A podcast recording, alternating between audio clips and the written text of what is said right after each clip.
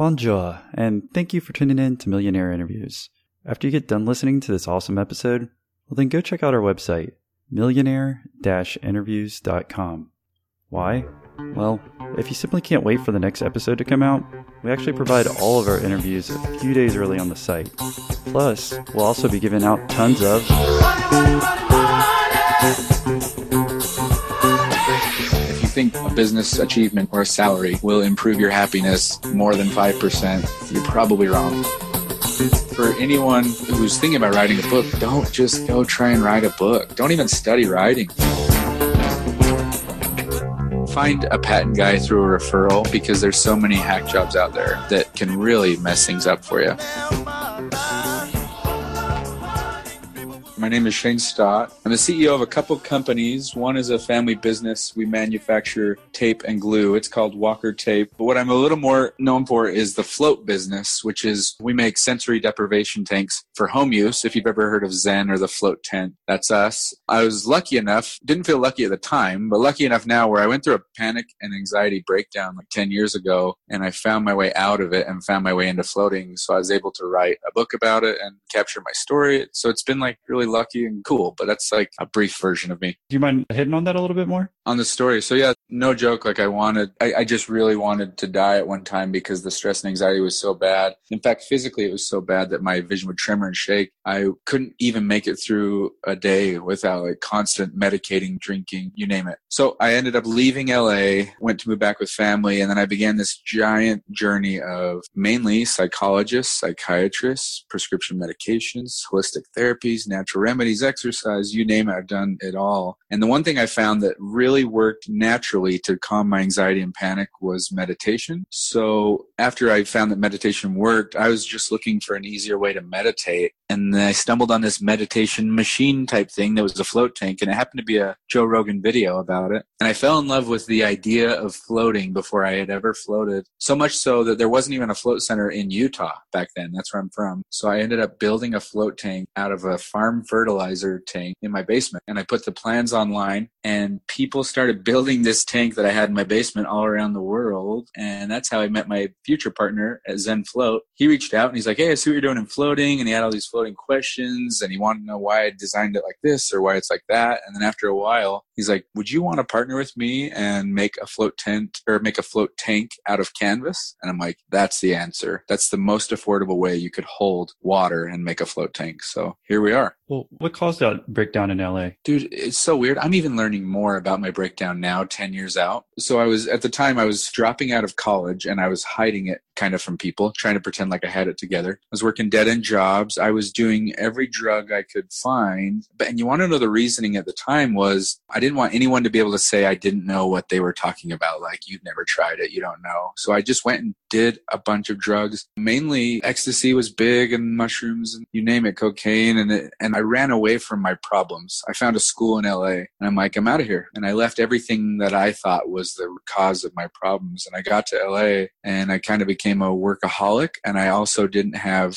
friends or family around. And I was in some really bad situations as far as just horrible roommates and messed up, just kind of, I, I mean, I had like gangbanger roommates that were like packing guns and things like this. Anyway, between, between that cocktail, trying to run from my problems, and we pulled a, a couple all nighters for a Vegas trade show. So I'm in LA, but we're doing a trade show for Vegas, and I was responsible for it. Two all nighters, and I ended up, I finally snapped. And I remember the moment I snapped where I, I was like, Am I crazy? Am I, is the world going to collapse in my head? And if you haven't experienced panic and anxiety, this won't make sense. But if you have, I was convinced I was going to go insane in that moment. And I grew up with an uncle who had schizophrenia, and his whole life ruined, and he eventually died but so my whole life in the back of my brain, I thought I could go crazy. And in that moment in Vegas, I thought I crossed the threshold. So what was really panic, I thought I was schizophrenic. And then I could not stop the ruminating thoughts. And that was my breakdown. That's how I got there. And it was horrible. At the time, I was like, how on earth could this be good for anyone? Why me? So it was weird. The drug stuff, that was at University of Utah, you were there. And then you ran to LA and then became a workaholic there, you're saying? Yeah. So I was going to the U and working like construction and random jobs. I flunked out of the University University of Utah, and I found an audio school, and I was interested in make producing music. So I just ran more than I wanted to go to schooling. I wanted to get out of life. It was weird. After that breakdown, what happened? You started the float company? Yeah, but that, like I said, there's like a transition. Right. So yeah, it- for sure. That's what I wanted to hear about. Oh, perfect. So it's like a there was a transition of first things first was actually medication. I went to a psychologist or a psychiatrist, and he's like, "You need something just to live through your days." He threw me on Zoloft, I believe, antidepressant. I really numbed me out, but it numbed out the bad stuff and the good. But at the time, that was really useful. And then I was going two, three times a week therapy, and I found like dysfunction in the way I think, in the way I handle things, in the way I run from things. And it took, I'd say, it took a few years of different medication, panic and anxiety. I still go to therapy on a weekly basis. I have an appointment in a couple hours because I think it's really healthy. But through all the mental work, I found the best mix was medication is needed. Like a Xanax is a parachute pill for me. I have one on me in case I feel like I'm going to freak out, and I just I don't anymore. It's not really an issue. Like I said, I with mental work, prescription medication, and then eventually finding the natural therapy of meditation. That's how I made it all the way to floating. But what's weird is like nothing made any sense until I'm sitting here in the chair right now, going, "This actually worked out really cool."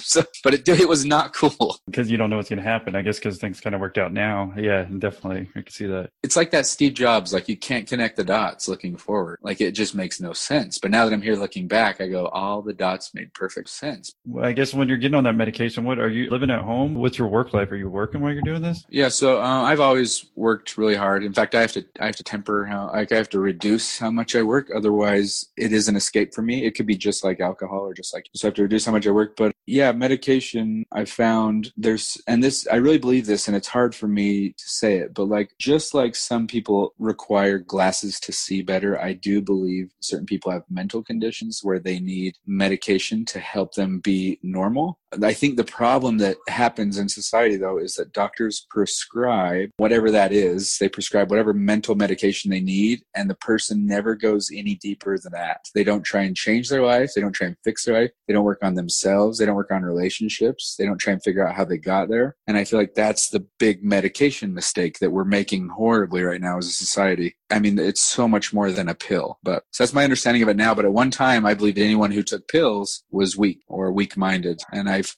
I've been shown the hard way that that's not always the case. I won't say a lot, but a characteristic of a lot of the entrepreneurs is the kind of the addictive nature that you're talking about, where you have to pull yourself back. Kind of almost have to if you're going to want to take it to the next level sometimes. But then, Totally. same as addiction to alcohol or addiction to maybe religion or something, you know? anything. Yeah. You're totally right. You know something interesting? I got to mention it. I was talking about it with someone recently. The biggest reason I got so much done starting the businesses and building things in the beginning was insecurity. And it was honestly trying to prove myself. And in the last couple years, I, it, was almost like insecurity is a, a nuclear fuel where it works. If you're insecure and you're out to prove something to yourself in the world, you can get so much done, work so hard and do so well, but it comes with like a cost, just like, like nuclear fuel comes with a cost. And so I'm trying to switch to a new fuel, which is because I enjoy something and enough is enough and just accomplishment is fun and you don't need to kill yourself or be better than the next guy. So sorry for the tangent idea, but it reminds me of it. No, I don't think it's any tangent at all because that's what drove me to do when I started my own business. When I left my old business, my boss said that he used a lot of profanity and said I wasn't going to succeed and, you know, use that as energy to drive yourself. Dude, it works. Yeah, it does. It's crazy. Like I was just like hooked, like on work, and I'm like, okay, we'll show him. and it definitely does work. Then uh, last year or two, I just got tired because I didn't have that drive anymore because I didn't have that fuel. Yeah, that's exactly what happened to me. That's so funny. I burned out and I was like, why am I doing all this? Yeah. Like, but I, but I also arrived. So I wonder how many projects and businesses were started off of insecurity. Yeah, no, I can imagine most them. I mean, it said if you got that competitive spirit or something in there that you want to prove somebody wrong or prove everybody wrong. Yeah, you're right on, man. Let's talk a little bit more about the flotation device. Like, I guess I'll let you take it from here. So uh, to explain the basics of what floating is, and there's still a lot of people who haven't heard of it. So imagine like a little, a small pool of water, like eight foot by four foot,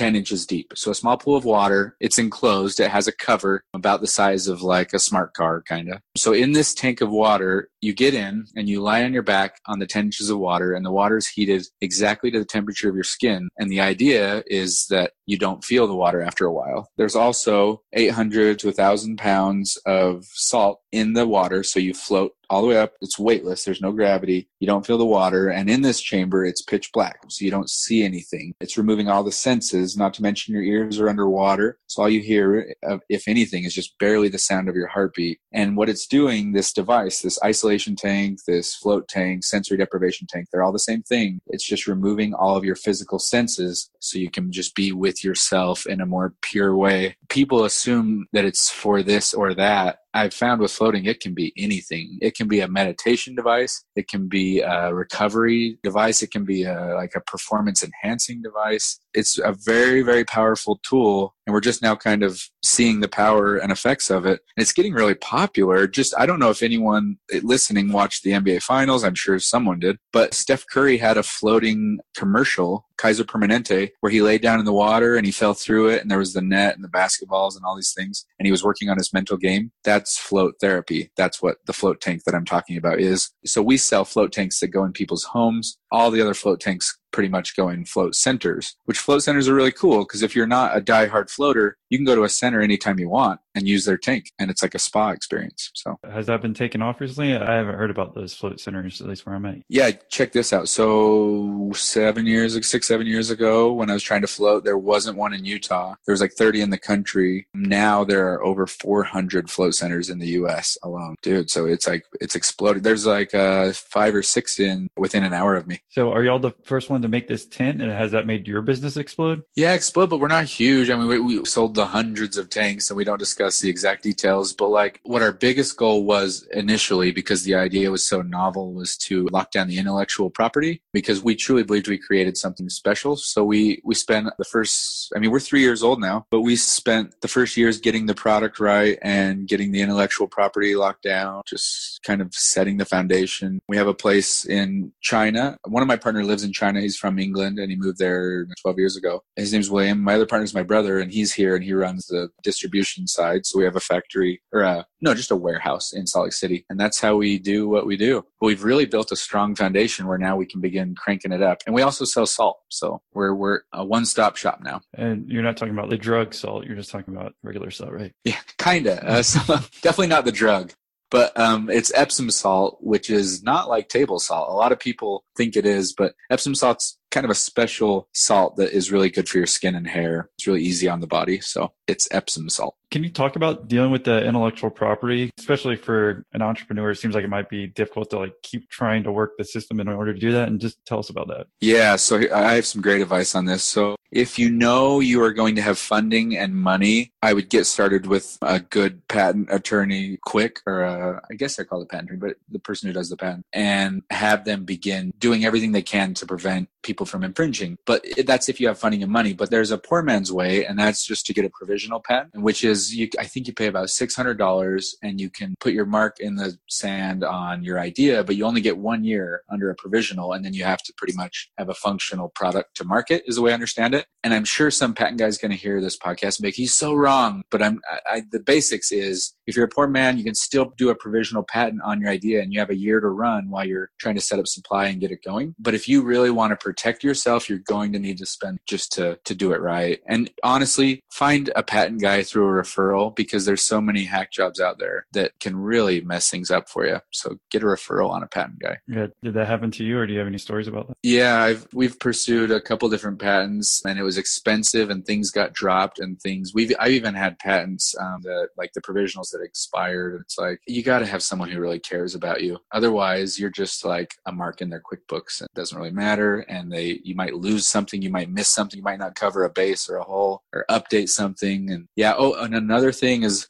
and this is my understanding of patents, and this is what we pursued. We pursued, you know, U.S. first, and then we went Canada, UK, Australia. It could change by product, but a lot of countries don't really give a shit what patent you have. So, but those those four are to us were worth pursuing. While you're doing this, because you did this about four years ago, you're saying, didn't you start another company before that or no? I kind of learned the ropes at the family business, which was about 10 years ago. I sold the isolation tank plans maybe five, six years ago. Mm-hmm. And that was cool. That was just a, a, little trickle of income selling plans. And then it was the float tanks. No, I, I'm sure there's little things in between, but nothing that did much. Okay. And you're talking about going to China now. So let's go talk about patent and then getting this stuff made in China. What was your experience? Yeah, China's the Wild West and there's, there's just no no there's no good protection over there. So it just feels relationship based. But I mean, as far as working out of China, my personal opinion is I tried to work this even long long ago. I tried to work through China, and if you don't have a guy who you personally know, can have phone conversations with, walking around in China, I kind of feel like good luck because it's not going to go very well. And China, just in general, they, I mean, the U.S. the U.S. gets whatever U.S. prices you get treated whatever the way you're going to get treated. But when you have someone in China, someone who's visiting factories, they're the people who can help you set up supply, help you do it right. Not to mention in China, they're very formal with business. It's, it's a formal almost ceremony. You go in, you drink tea, everyone's smoking cigarettes, and you just talk about family, who you are, what you do. The business card is so important. It's like a sacred thing if you give someone your business card. And then at the very end, you talk business. But most of the time, it's kind of who you are, what you do, and they want to show you what they can do and show you their supply and their parts, the factory and the people. And it's China, really, really, you got to know someone who's there. If you're going to do another way, you, you can be okay. You can probably find a supply chain, but it's just not the same. I've done it both ways. Mm-hmm. Oh, and before we talk about doing it both ways there, I've heard that before too about the Chinese. Whenever you go over there and you're talking about negotiation or contract, you talk about everything but business. Yeah. And I remember this guy when I came into college, I still remember this. He was an experienced real estate guy and was going over there buying property. He said every time, even when they're new people, he knew how it was going to go and they'd wait till they spend all day together and they wait till they're in the limo taking him back to the airport to talk for business and try to work out the deal there because then they feel like, oh, he's got to do his flight to go back to US. We've got the power now in the negotiations. And basically every, Isn't that crazy? yeah, every single time he, he made sure that he told them he had to leave a day early. And so that way they'd take him there and then they're like, oh, okay. He's like, no, I can stay overnight. And then they'll talk it out the next day. And then, so I think that's, wow. yeah, I think that, was pretty smart strategy. I'm like, if I ever do business in China, at least I, I know I'll try that out. At least uh, give him a heads up Yeah. a day early when I'm going to go. But That's so funny. yeah, talk about working with the Chinese guy over there versus not, because I've heard that experience as well. Yeah, if you don't have a guy, good luck. Yeah, and I say have a guy. A lot of people would have to go find a guy, but it's my partner and friend William, and he, That's a good guy to have. There.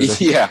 So he he lives there, and his wife's Chinese, and they have a couple kids. Did you try it before without having a guy, or I guess you've always had your partner? No, so get this. So I used to try and supply certain things out of China, like packaging, mainly packaging, actually. And I would get like a, a price of, let's just say, I have a specific. So we were trying to buy foil tubes out of China. We shopped all these different manufacturers. Our best price was like 28 cents. And it's like, okay, uh, that sounds like a good price. And you're trying to figure out the details, whatever. When I eventually, you know, met William, William's like, what are you guys looking for? I'm like, these foil tubes. And I sent it to him. He's like, okay, we're going to go to two factories who do that nearby. I'll let you know what happens later today. He went and ate and had tea or whatever with two factories and got prices. And he got back. He's like, yeah, man, four cent. And I was like, what? And he's like, people don't sell things for the same things within China for the same price. Mhm. So if you are selling to China in China, it's totally different. Once it's going to the US, it's cranked up. Were you selling this stuff in China, or it's just because he was there? Really, he said he was going to keep it in China. Yeah, or I mean, he could bring it in in China, send it over. Okay, got you. This brings up a great topic of like, well, why not keep jobs in the U.S.? Why do this? and, I, and I feel like it's uh, we're there's just this inevitable thing with an Earth full of humans where people will do things for less because the money means so much more to them over there. They're happy to get the money, and it's kind of like a sad. It is a sad reality that the jobs that things are so expensive to do here that you end up going overseas. I wish I had a good answer that I felt great about, but I will say that in China the standards of living they, they seem to be going up. I know wages are going up. Like uh, there's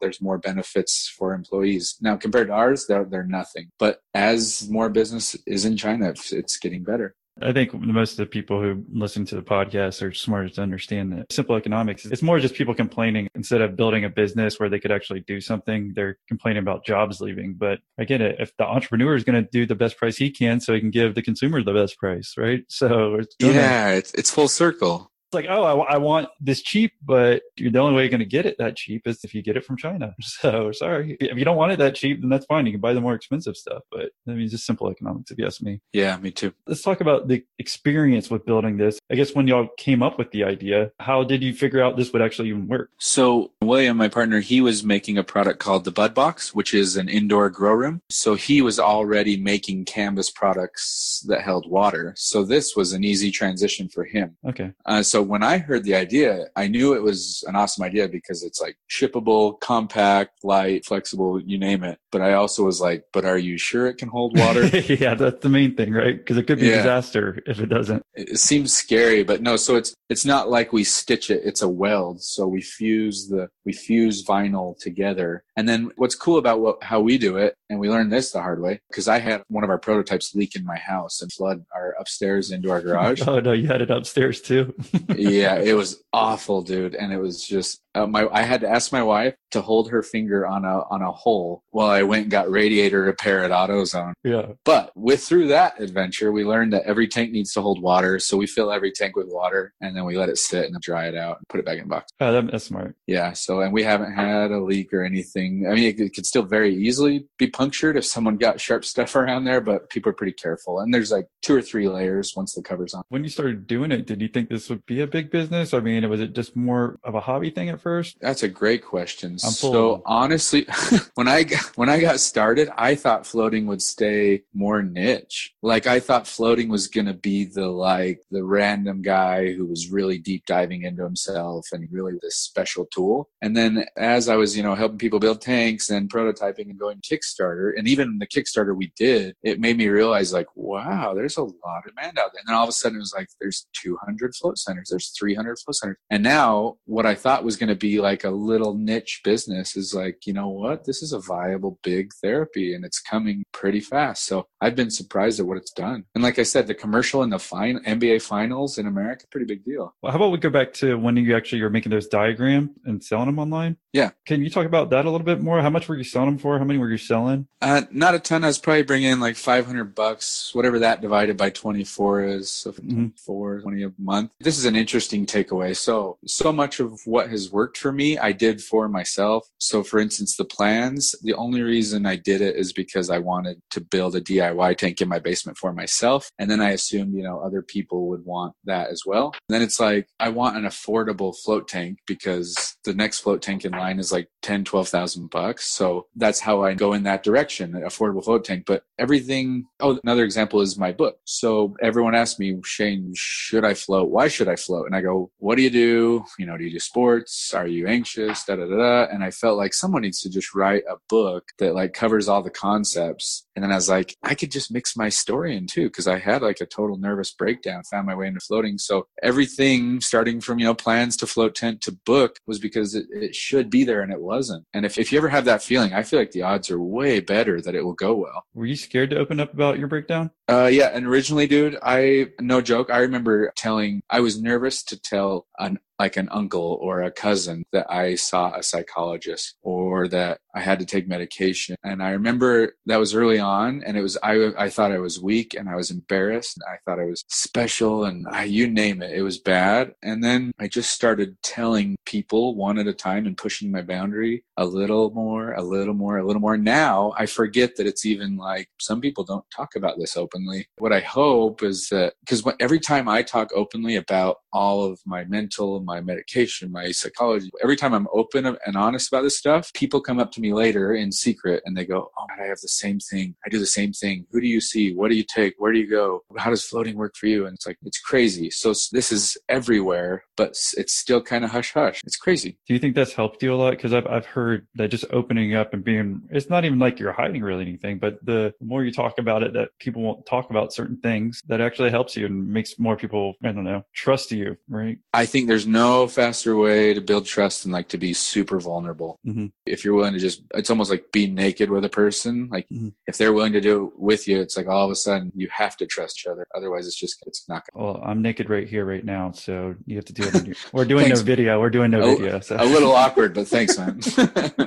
well, tell us about uh, writing a book. That was your first book you ever wrote? Yeah, so this is great. I'm assuming the people listening to your podcast will get a lot of value out of it. So I had a mentor of mine, and he was talking about books and why they're important and what they can do. And everyone knows, like, go write a book, you'll establish yourself, get more leads, get more business. This is all probably true. But the big takeaway I got from my mentor was Shane, if you were going to go produce a great video, would you go buy the gear, set up the tripod, jump in front of it, start filming, start scripting? Like, would you do all that? No, you're going to do like, uh, I don't know, what's another thing? If you're going to go create a bunch of imagery for the net or like, create a web page, would you go learn Photoshop or how to apply filter? No. Okay. Now, if you were going to write a book and it's your story, your content, but you've never written a book and you're not a trained writer, would you write a book? I mean, no, it's like the same thing. Okay. So just hire someone who can make it nice. It's still you. It's still your content. I wrote pretty much 90% of the book, but I just wrote with no regard to structure, sentence, polish, how it sounds. I just wrote my story and I just poured it out of myself. And then I had a great editor. Her name is Amy Anderson. She's a best-selling editor, author, ghostwriter, and she is the one who made my book beautiful. But for anyone who's thinking about writing a book, don't just go try and write a book. Don't even study writing. Just be open, real, and honest and get your content out and let someone help you craft it because I don't think you should have to learn. I don't think that's what it is. How long did it take you to write it and how much would it cost if someone wanted to do something similar? Yeah, so I don't know like what Amy charges now, but I'm going to guess ballpark. I bet you could get uh, like a book plan with the purpose, the market, just the demographics. You get a book plan for a few thousand bucks, but it's I mean it's really well studied. What's your what's your space? What's the title? What's the topic? What's the content? Why does it matter? You could get all that for a few thousand bucks. If you did like I did, and I feel like I spent around 15, 12, 15,000 dollars. If you're going to write all the content, but someone else is going to make it a beautiful story, that's I,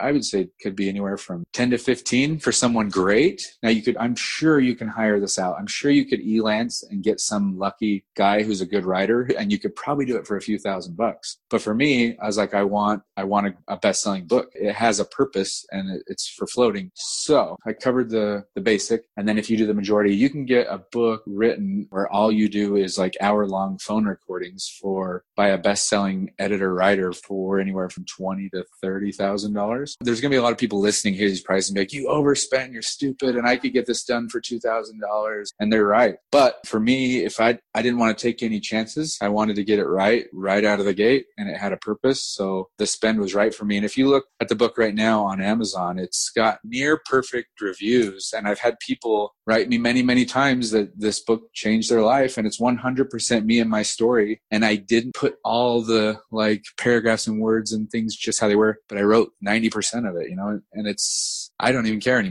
That's, I think it's cool. But at one time I was very shy of that. I was like, what if someone found me out? And I was like, no, it's me and my story. I wouldn't go shoot my own video. I'd hire a video guy and jump in front of the camera, you know? So anyway, that's how I feel now. Well, I was going to ask your favorite book later on. So is this it? my favorite book? No, not, no, not necessarily. yeah. Um, right now I have a favorite book for sure. I don't know if you want to talk on that or if you have. A. Yeah, book. go ahead. So I have found my, one of my all-time overall weaknesses in life and it's, it's like deep down to the core of me. And it was developed as probably a child. And it, the book is called No More Mr. Nice Guy. Have you ever had a book where you push play and within like 10 minutes you feel like someone wrote it for you?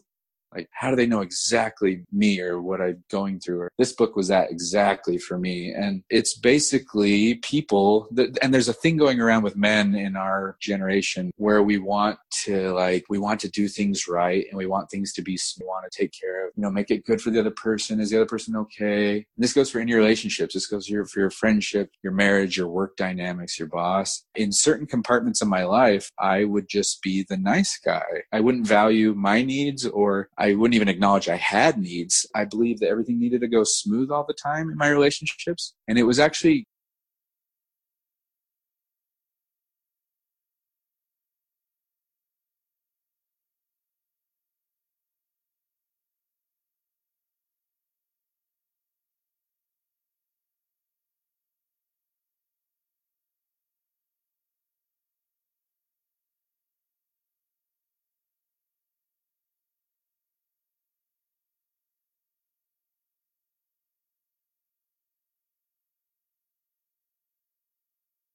You study, you listen to books, you show up, you write a piece of content a day. So that Darren Hardy's book, The Compound Effect, taught me big things are just a bunch of little habits that you don't break for anyone. I'm trying to think there. I have one other book and it's just not coming to my mind. So if I think of it random, I'll tell you. Let's talk about the book one more time. To save up that much money to pay for it, was it because you were making enough money from your float company? Because it looks like you published this in August 2015. I mean, honestly, getting the float business off the ground, we didn't draw much money at all. So it was money I made family business. Did we talk about the family business at all? Because you keep saying the family business. Yeah. Yeah, so honestly, I got into the family business, which my grandfather started in 85. It's a manufacturing company, tape and glue Mhm. for wigs and hair extension. I came here 10 years ago and I was actually reluctant to come here because I wasn't interested in tape. But what I quickly found out was that business is business. And if you enjoy the people and you're growing and learning, you're going to have fun in a lot of different businesses. When I got here, I learned how to treat people well and how to kind of lead and manage and start projects. And I learned about, you know, marketing, sales and processes